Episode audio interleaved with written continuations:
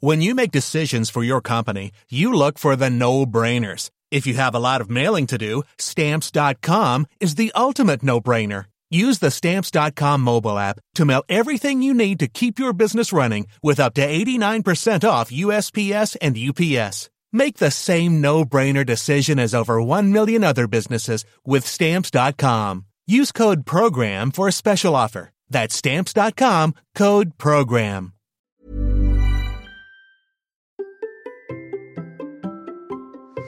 Comment gérer calmement les remarques de l'entourage sur notre pratique sportive? C'est la question qui m'était posée cette semaine. Allez, c'est parti. Bonjour, bonjour mes champions et mes champions, c'est Bertrand, bienvenue dans ce deuxième numéro du Conseil. Tous les samedis, je vous propose un épisode qui est une réponse à une question reçue sur la course, l'entraînement, le mode de vie, le mental, la préparation des objectifs, l'organisation. C'est un bout d'un format question-réponse plus long que je propose tous les vendredis dans le Hamster Running Club, la communauté bienveillante autour du podcast, pour vous aider à relever vos défis personnels. Le lien est dans les notes de l'épisode. La question de la semaine a été posée par Chloé. Ma question du moment est d'apprendre à gérer calmement les remarques de l'entourage. Voici un petit florilège issu du week-end familial.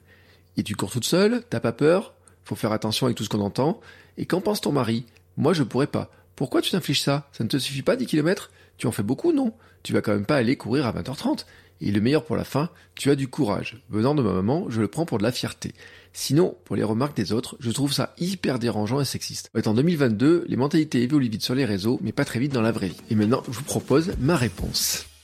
Ça, c'est un truc dont je pense qu'il est important de parler, parce que le, c'est en fait l'image que les autres ont de la course et de ce que l'on fait, et comment ils projettent finalement leurs pensées sur ce que nous faisons nous.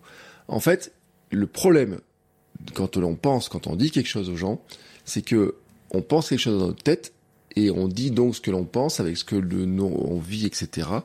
Et on a une tendance à faire des suppositions pour ce que les autres euh, font. Et donc, dans le cadre de notre entourage, en fait, ils ont une supposition, ils ont des peurs, ils ont des craintes qui viennent de leur propre ressenti, du style je ne pourrais pas le faire, euh, c'est dangereux d'aller courir, c'est euh, j'ai peur pour toi, etc. Et en fait, euh, ces peurs, ces craintes, ces suppositions, ils les expriment directement. Et ce qu'ils voudraient, c'est que tu rentres dans leur, c'est que tu calmes leurs craintes et leurs peurs, en fait. Et donc, est-ce qu'il y a quelque chose pour arriver à le faire? Bah non, parce que finalement, la seule chose qui arrivera à le faire, c'est quoi? C'est d'arrêter de faire ce que tu fais. Et donc, finalement, tu serais pas heureuse de le faire. Et ça, c'est un vrai souci, parce que toi, tu as besoin du sport toi, tu as besoin de bouger. Euh, tu as besoin de d'aller sortir, etc.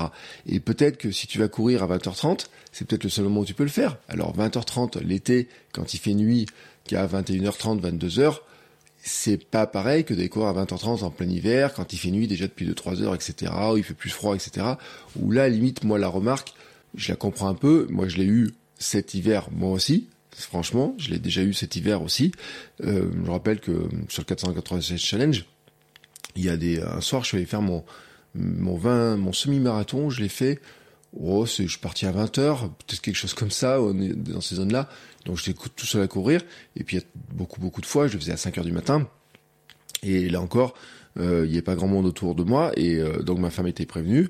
Mais des gens qui me voyaient euh, m'auraient dit mais t'es fou de faire ça, pourquoi tu fais ça, etc. Il y a, je pense, un, élément qui est euh, important à garder en tête, c'est l'histoire de la moyenne. Euh, vous savez, on dit qu'on est la moyenne des cinq personnes que nous compterions le plus. Ça, c'est quelque chose que j'ai dit dans la formation, notamment sur euh, la formation euh, Lève-toi et cours autour de la marche, comment on se met, on se remet au sport, vraiment le programme débutant. C'est que, en fait, le problème, c'est que quand on commence une activité, ou quand on fait une activité qu'on est seul à faire dans son coin, en fait, le problème, c'est que notre entourage n'est pas dans la même activité que nous, et donc il projette une peur, il projette ce qu'il pense sur nous, et nous, en fait, ce qu'on a besoin de faire, c'est de se rapprocher de personnes qui font la même chose que nous. C'est-à-dire qu'en fait, il y a la normalité, et on en avait parlé dans une autre question déjà qui a été posée avant, notamment sur l'alimentation et le fait que par exemple, quand on change d'alimentation, qu'on a des amis de la famille qui vont au fast-food, et que nous on veut moins aller au fast-food comme manger plus équilibré, eh ben on se retrouve parfois par exemple le matin avec euh, nous on veut manger un bol de céréales et puis euh, euh, notre famille va par exemple manger une tartine de pain de mie et du Nutella. Et le problème en fait, on va pas changer sa famille dans ce cadre-là. On peut pas changer sa famille dans ce cadre-là. Mais ce qu'il faut faire, c'est d'arriver en fait à aller se trouver d'autres personnes qui finalement ont les mêmes modes de vie que nous, les mêmes envies, les mêmes aspirations, qui ont fait des mêmes choix alimentaires, etc. Et on peut pas changer, euh, enfin je dis on peut pas changer de famille. Si on pourrait, dans l'absolu, on peut tout changer, mais euh, Chloé, t'as peut-être pas envie de changer de famille, d'entourage. On peut pas changer de parents, ça c'est sûr. Euh, on peut, j'allais dire, moins les voir aussi par moment. On peut aussi faire preuve de déloyauté envers eux, c'est-à-dire finalement se dire, euh, bah, ce qu'ils m'ont appris pendant des années, par exemple, c'est peut-être de pas faire ça, de pas faire ça, ou de faire telle alimentation, telle chose, etc. Tu peux aussi décider finalement de dire, bah ça, je suis déloyal avec ça et je le fais différemment. Je choisis une voie différente, etc. Et pour te, peut-être t'as besoin, je sais pas si t'as besoin de te rassurer, comment apprendre ça, etc. Mais finalement, c'est de te dire, oui, mais en fait, euh, c'est pas une lubie que j'ai où je suis seul dans mon coin à vouloir faire ça, etc. Je suis pas la seule à vouloir faire ce genre de choses-là. Il y a d'autres personnes qui vivent aussi de cette manière-là. Et c'est pour ça que c'est important. Et là, tu poses la question dans le Hamster Club. On parle des réseaux sociaux. Moi, je peux parler de mon compte Instagram, on parle de plein de comptes Instagram, etc.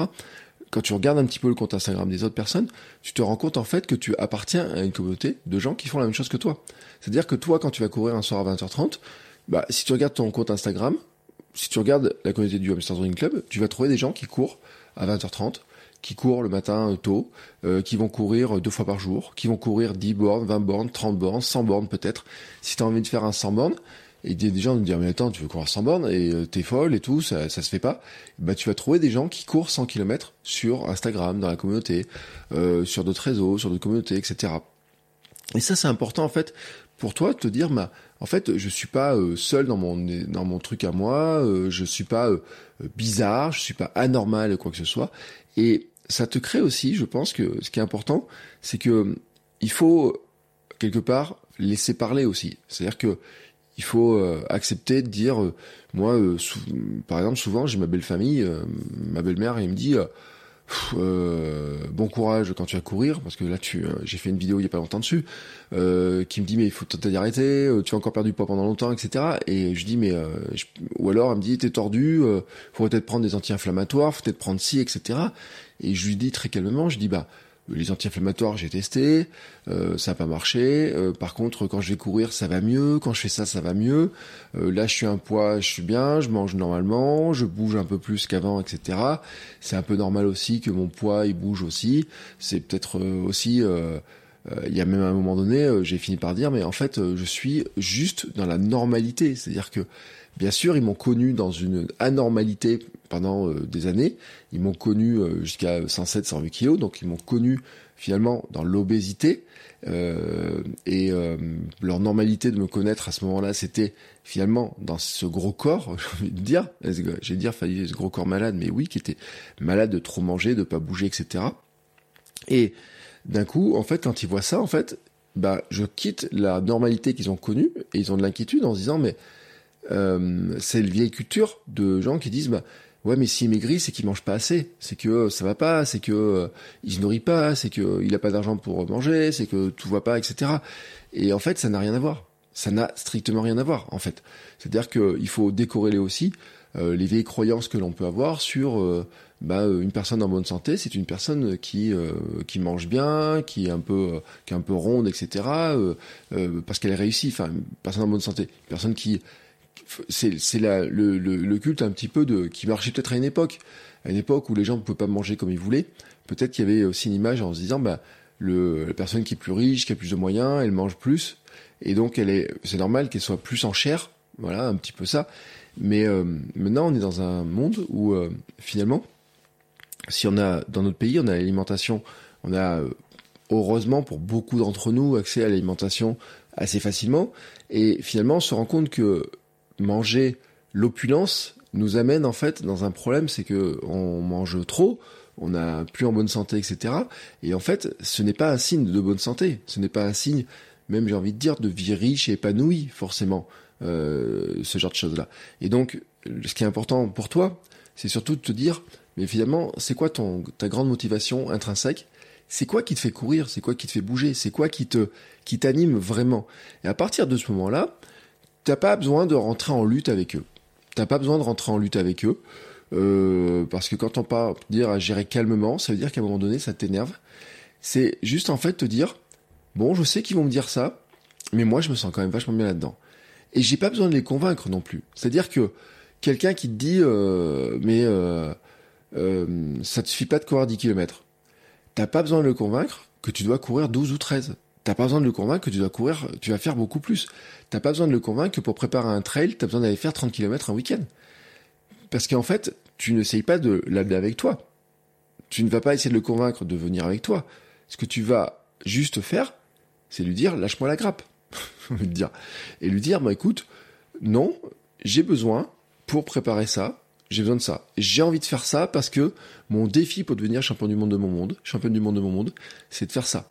Et donc, à ce moment-là, eh ben, j'ai besoin, je le sens au fond de moi, j'ai besoin de faire cette course, j'ai besoin de faire ce défi-là.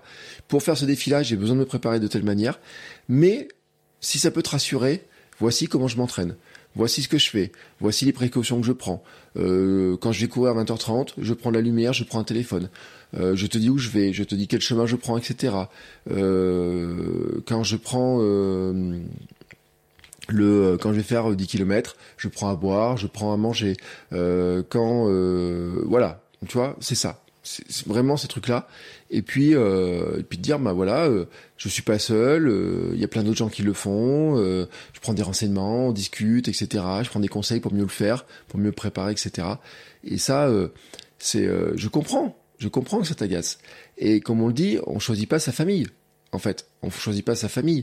Et par contre, tu peux choisir de dire comment tu vas le voir. Et c'était un petit peu le ce que j'avais dit dans les accords Toltec, en fait, les accords Toltec du coureur. C'est-à-dire qu'en fait, normalement, si tout le monde respectait un peu les accords Toltec, ces personnes-là ne te diraient pas. Et tu peux de les convaincre de, d'appliquer les accords Toltec, etc. et tout, sur le jugement, sur les suppositions, etc. Mais tu peux aussi les appliquer toi, finalement, parce que tu peux pas changer les autres, mais tu peux te changer toi. Et gérer celle-là, en fait, ce qu'il faut pas oublier, c'est que quand ça nous met en colère, en fait, ça génère des mauvaises hormones en nous. Et une minute d'énervement, ça génère une heure pour calmer les hormones, en fait, qui en nous, à peu près. Et donc, l'idée, finalement, dedans, c'est d'arriver à te rapprocher sur le sens fondamental que ça a pour toi. Et te dire, bah, ils peuvent dire ce qu'ils veulent, finalement, fondamentalement pour moi, c'est bon, quoi. C'est bon pour moi. C'est ça qui m'anime, c'est ça qui est bon pour moi. Et puis, il y a une histoire aussi sur la distance. C'est vrai que quelqu'un qui va courir, il ne sait pas quelle distance tu fais, il ne sait pas quelle vitesse, il ne sait pas si pour toi c'est fatigant, si c'est ou pas, il peut voir, il peut avoir un ressenti. J'ai envie de te dire, à la limite, euh, il peut te voir arriver toute dégoulinante, toute transpirante, euh, la brassière mouillée, les t-shirts mouillés, etc., tirer la langue, etc., se dire, oh, elle est en train de s'épuiser. Et en fait, euh, toi, t'es pas en train de t'épuiser, tu es juste en train de d'activer ton énergie que tu as en toi, etc. Et tu te sens peut-être jamais aussi bien que dans ces moments-là, mais la personne qui est extérieure et qui ne fait pas d'activité, elle se dit, mais elle est en train de s'épuiser, en train de se fatiguer, elle va, elle va, elle va éclater, elle va exploser, etc. Et ça, c'est de la peur. C'est de la peur qu'ils ont eux, parce que des gens qui n'ont jamais fait ça, ceux qui ne font pas ces activités-là, eh ben, ils se jugent avec leur truc à eux de dire, mais moi, je suis pas capable de le faire. En fait, je serais pas capable de le faire. Je me sens pas capable. Et puisque je m'en sens pas capable, je vois pas aussi pourquoi l'autre personne va le faire. Et des fois, il faut faire attention aussi, c'est qu'il y a même des gens pour lesquels c'est en fait c'est une sorte de jalousie profonde en fait. C'est une, il y a un peu une question de confiance, il y a un peu une question de jalousie profonde qui est de dire j'aimerais peut-être bien faire ce qu'elle fait en fait. Je me rends pas compte, enfin j'ai du mal à m'avouer, j'aimerais peut-être bien faire ce qu'elle fait, mais je m'en sens pas capable de faire les efforts. Et, euh, et ça c'est un peu euh, un, sentiment que qui est un petit peu caché parce que plein de gens veulent pas se l'avouer.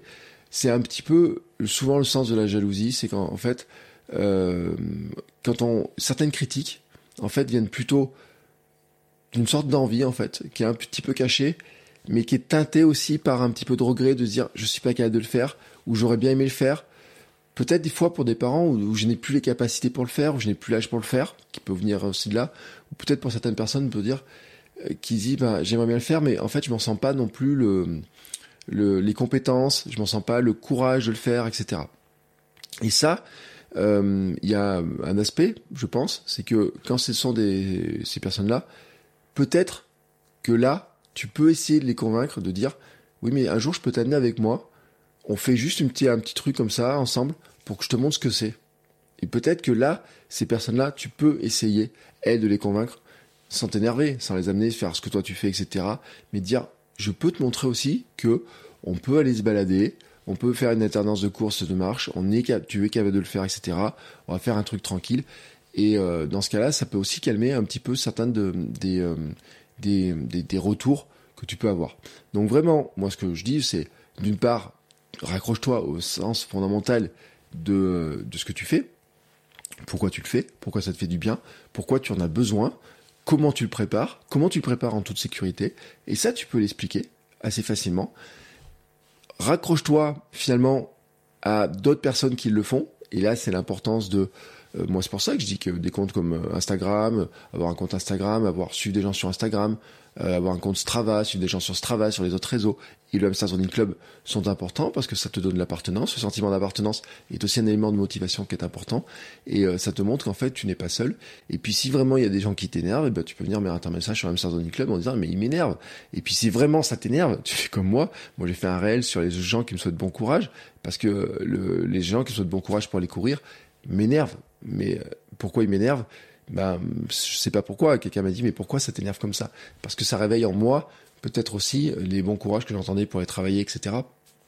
Et aussi, un petit peu, c'est mon sens, un petit peu peut-être chevalier, un peu par certains aspects, de dire, euh, j'aimerais que les gens arrêtent de souhaiter bon courage à tout le monde, mais j'aimerais aussi que l'on bouge plus. J'aimerais que tout le monde découvre que euh, on est en meilleure santé quand on va marcher, quand on bouge, quand on court, quand on mange mieux, et que les gens qui me souhaitent bon courage pour finalement vivre comme il faudrait. C'est-à-dire, on me souhaite bon courage pour courir, on me souhaite bon courage pour marcher, on me souhaite bon courage pour, manger euh, une salade de fruits de, euh, enfin, en dessert plutôt qu'un truc au chocolat. On me souhaite bon courage pour avoir un repas équilibré, on me souhaite bon courage pour faire la cuisine parce qu'il faut découper les légumes, etc. En fait, on me souhaite bon courage pour vivre la vie telle qu'il faut la vivre, à mon sens, et telle que je la vis en meilleure santé et on sautait jamais bon courage avant pour aller manger au restaurant un truc super gras ou quoi que ce soit. Ça, ça me met en colère en fait. Ça, c'est un des trucs qui me met profondément en colère. Et, et c'est aussi pour ça que ça m'anime, euh, ce que je fais sur euh, km 42, ce que je fais sur Sport et Nutrition, ce que je fais dans la Running Club, ce que je fais dans les coachings, dans les formations, etc. C'est aussi ça qui m'anime aussi un petit peu, c'est de dire, bah, il faut, c'est, ce genre de remarques peut venir un petit peu agacer, peut venir un petit peu décourager certaines personnes, alors que c'est elles qui sont sur la bonne voie. Et ça, c'est pas normal, en fait, que le poids de la société, que le poids des autres, des regards, de la famille, etc., euh, viennent nous empêcher de le faire. Donc, euh, voici un petit peu, moi, comment je vois les choses. Euh, et tu raison de le prendre pour de la fierté pour certains trucs, en fait. Euh, je crois que je dis dans la formation sur commencer à courir, je dis, si ton ambition, c'est d'arriver finalement à être euh, avoir, euh, je sais pas, te sentir mieux, etc., te sentir plus fier grâce à la course, etc. Bah, c'est aussi un bon moyen de montrer que tu te sens plus fier quand tu cours, mais tu te sens plus fier aussi quand tu parles de la course. Tu peux rayonner en fait. C'est ce que je disais aussi. C'est le, je l'avais déjà dit, c'est que mon but à nous, c'est que nous soyons un petit peu aussi des étoiles euh, qui brillons et qui montrons un petit peu la voie à d'autres personnes. Euh, c'est-à-dire que moi, j'ai le sentiment par moment de d'essayer de, de, le faire. En tout cas, c'est ce que j'essaie de faire, c'est-à-dire de, de dire bah voilà le chemin que j'ai choisi. Et c'est un petit peu le pour ça que j'ai une étoile dans mon bureau, une étoile qui brille. C'est aussi un petit peu de dire nous sommes tous des étoiles. C'est-à-dire que en faisant certains des efforts, il y a plein de personnes qui vont dire qui vont faire des remarques énervantes, mais peut-être qu'il y a une ou deux personnes qui finalement tu vas aussi leur montrer qu'elles peuvent le faire et que tu peux peut-être aider à le faire et peut-être que ça peut aussi finalement te donner aussi un petit peu plus de confiance, que la confiance que tu prends dans le sport, que tu as dans le sport, etc. Et ben cette confiance-là, tu peux aussi la transposer finalement sur dire ben il y a peut-être des gens que je peux accompagner, que je peux aider. Et puis, ça me permet aussi de répondre très sereinement aux gens qui finalement euh, me font des remarques un petit peu désagréables. Et euh, peut-être que tu vas pas passer des heures à argumenter, mais trouver euh, un ou deux trucs en disant, bah, écoute, euh, voilà, je fais ça, tout va bien, etc. Euh, c'est bon et, autres. Et puis la remarque est qu'en pense ton mari? Bon, celle-là, elle est très sexiste, et donc celle-là, je ne ferai pas la remarque. Et malheureusement, je ne suis pas une femme pour pour la, la vivre, mais ça, c'est vraiment la société telle qu'elle est. Et ça, par contre, c'est autre chose. Et là, c'est vrai que je comprends à quel point euh, elle peut énerver. C'est vraiment pas le genre de remarque que j'ai. Euh, on me fait, on me dit jamais, mais euh, et qu'en pense ta femme que tu ailles courir comme ça? Alors que pourtant, elle en pense aussi des choses et que les gens qui s'inquiètent pourraient plutôt aussi se demander finalement qu'en pense ma femme, etc. Et, on avait parlé un petit peu aussi avec le sport après, avec le, ça permet de relier avec une autre question, mais les gens qui font beaucoup de sport, euh, si un homme fait de l'ultra trail, etc. Le, et qu'en pense ta femme euh, Des fois, pour être une euh, très bonne question qui lui soit posée, euh, parce que on n'en est pas dans un épisode de sport nutrition avec Denis Richer, c'est qu'il y a beaucoup de gens qui sont qui ont beaucoup trop de sport, qui sacrifient beaucoup de choses dans leur temps de famille, dans le budget, etc. pour le faire. Et le qu'en pense ta femme serait peut-être aussi probablement important. Je rappelle pourquoi je le dis dans ce sens-là C'est que sur un UTMB, il y a 10% de femmes et 90% d'hommes. Donc il y a plus de chances que la remarque doive être adressée aux hommes plutôt qu'aux femmes. Voilà. Voilà, cet épisode se termine. Si vous aussi vous avez besoin de réponses à vos questions, vous pouvez venir dans l'Amsterdam Running Club. Et sachez que je propose aussi des accompagnements individuels sur une ou plusieurs séances avec des réponses sur mesure. Nous prenons le temps de discuter de vos difficultés et questions. La séance se termine avec un plan précis pour avancer et je vous apporte un soutien par messagerie dans le mois qui suit. N'hésitez pas à m'envoyer un message pour en discuter. Tous les liens sont dans les notes de l'épisode. Ciao ciao mes champions et mes champions